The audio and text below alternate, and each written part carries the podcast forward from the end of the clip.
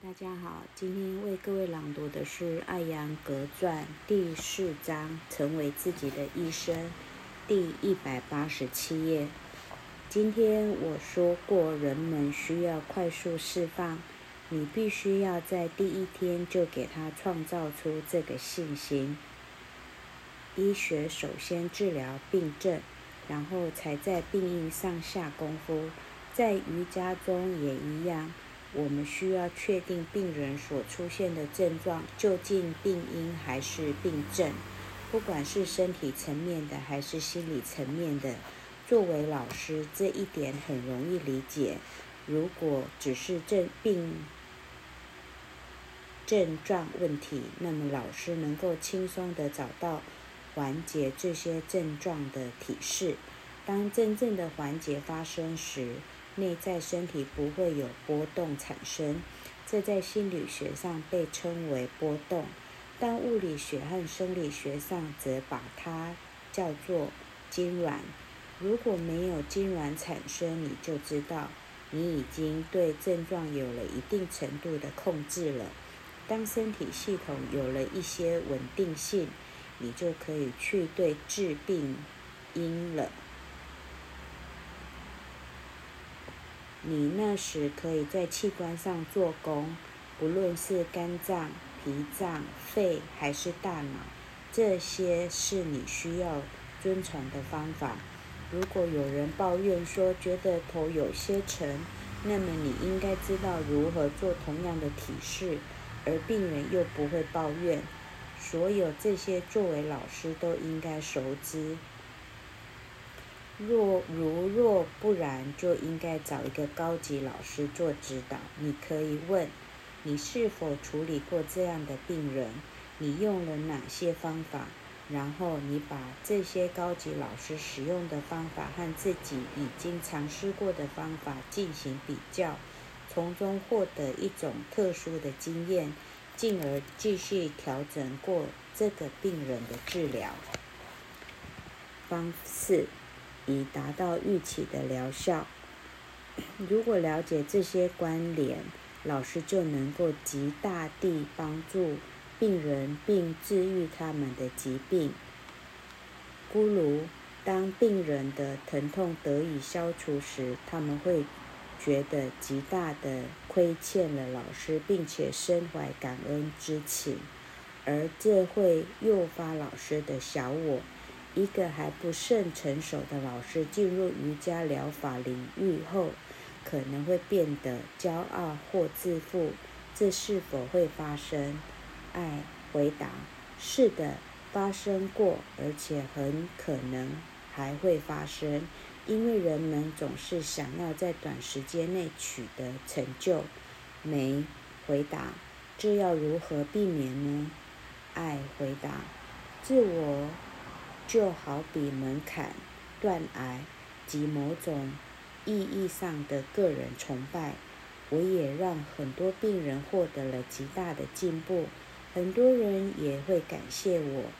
还有人过来跟我说，二十年前我是你的学生，到了今天我还是很健康。我会回答说非常感谢，但却不会因此而得意起来。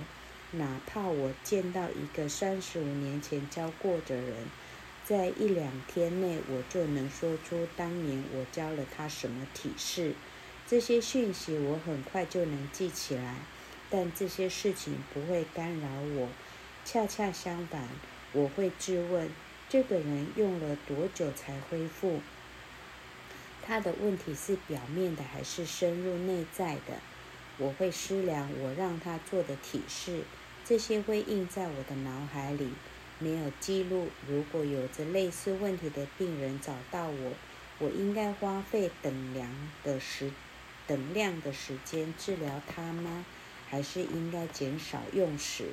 我所教授的内容当中哪些是多余的？我所教授的内容都有必要吗？我是否应该使用同样的方法？还是哪些体式可以更深入一些，以达以直达病度？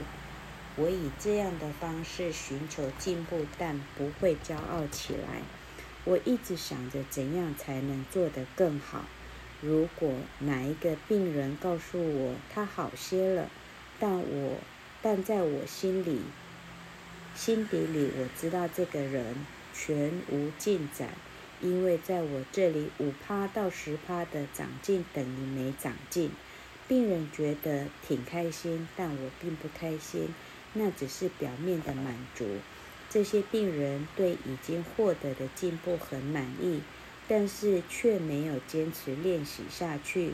于是十到十二年之后，他们回来说，先生，我在过去的十二年里过得很愉快，但现在症状又复发了。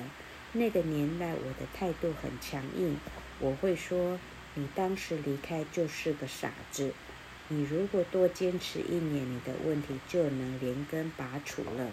然后我我会计划，如果再遇到相同的问题，我不会以对待前一个病人的方式开始，我要从前者结束的地方开始。前者结束的点正是对治后者的起点，如此病人才能更快的恢复。这是我收获的知识。小我不能被迅速破除，这不是一个征服与否的问题，所以我用了破除这个词。我和小我是一枚硬币的两个面，一个老师不论男女，如果被一面小我所牵绊，则不能在灵性上有所成长，他只会因名声而骄傲起来。这些人在求不全只贪欲，还指一种商业态度。我很高兴我能幸福的生活，我有了更多的钱，这就是以哈嘎行为。我要看硬币的另一面，我不仅要让一个人去做瑜伽，还要力图使其向不贪婪的境界转变。对我的小控制并非源自大师，在驯化小我这个问题上，每个人都是自己的上师，任何人或是外在的指引毫无用处。小我是一种主观性的自尊，主观而越性的自尊，因为瑜伽老师不能有惰性的小我。你可以读一读瑜伽经第二章第十八节，所观具有光明、活动、懒惰的特性，它有元素及知识、行动和思维功能构成，它的目的是享受和解脱。今天朗读到此，谢谢各位。